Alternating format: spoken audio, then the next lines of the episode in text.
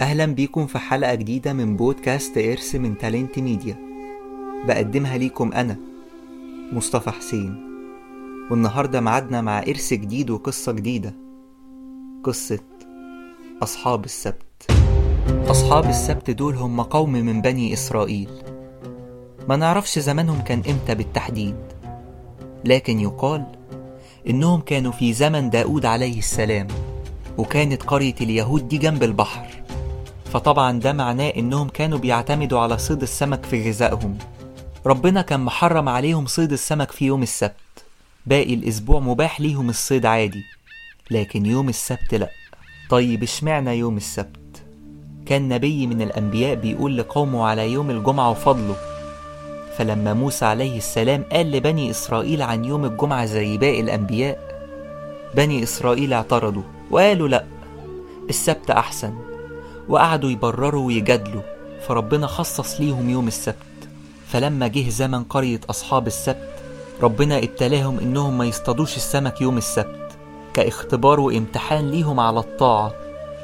في البداية كانوا ملتزمين بعدم صيد السمك، وكانوا بيصطادوا في باقي أيام الأسبوع، لكن ما كانش بيطلع ليهم ولا سمكة في البحر غير يوم السبت. طول الأسبوع ما فيش ولا سمكة، ويوم السبت السمك كتير جدا لدرجة انه بينط بره المية وبيشوفوه بعينيهم، زي مثلا لما الواحد يبدأ يتبع أوامر ربنا ونواهيه ويقول خلاص أنا تبت، أو واحد عمره ما كان بيصلي واليوم اللي قرر يصلي فيه ويروح المسجد حذاءه يتسرق، ويقول يعني يا ربي عمري ما صليت في حياتي واليوم اللي أصلي فيه أتسرق.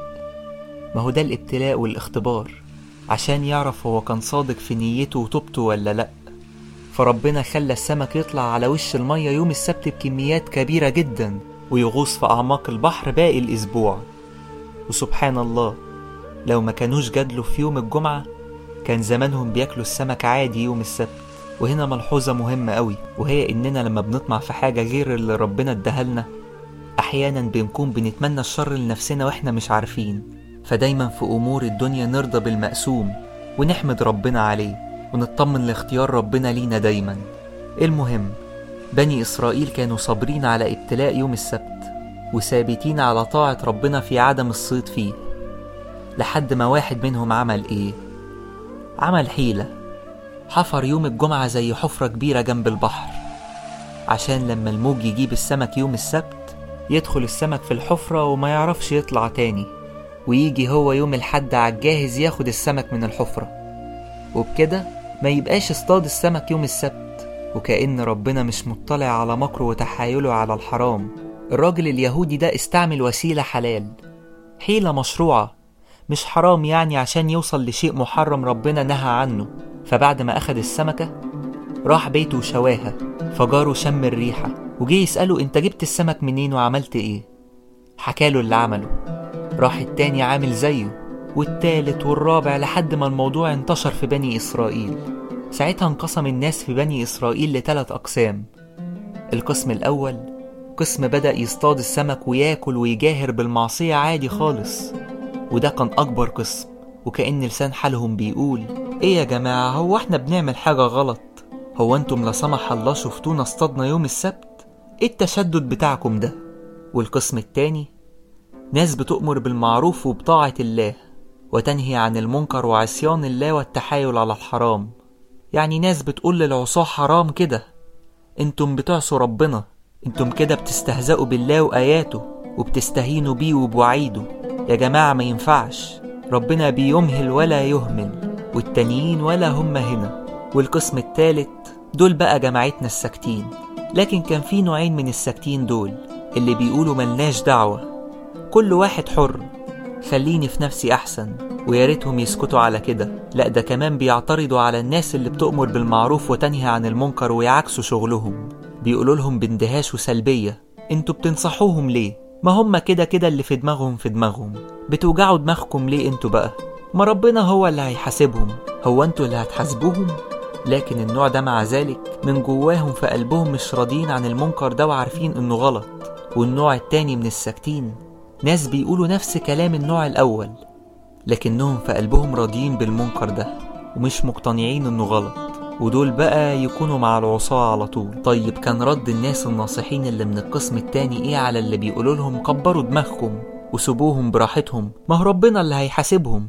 قالوا احنا بننصح عشان نرفع العذر من علينا عند السؤال، وكمان يمكن النصيحة دي تؤثر فيهم في يوم من الأيام وربنا يجعلها سبب في هدايتهم كلهم.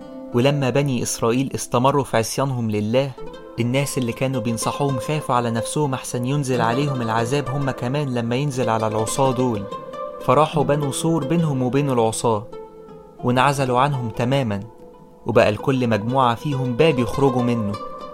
وفي يوم من الأيام لما الناصحين خرجوا من الباب بتاعهم لقوا باب العصاة مقفول ومحدش خرج، فقالوا البعض أكيد حصل حاجة، فراح واحد تسلق الجدار وبص عليهم لقاهم كلهم اتمسخوا قرود.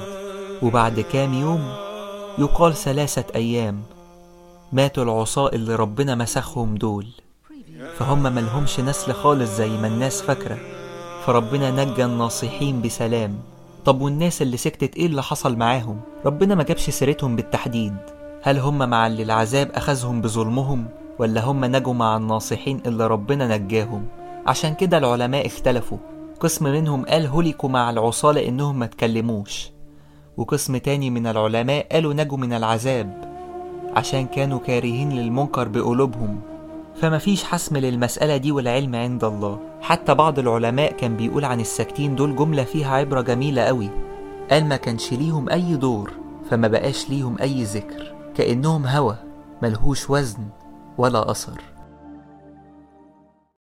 أعوذ بالله من الشيطان الرجيم، بسم الله الرحمن الرحيم.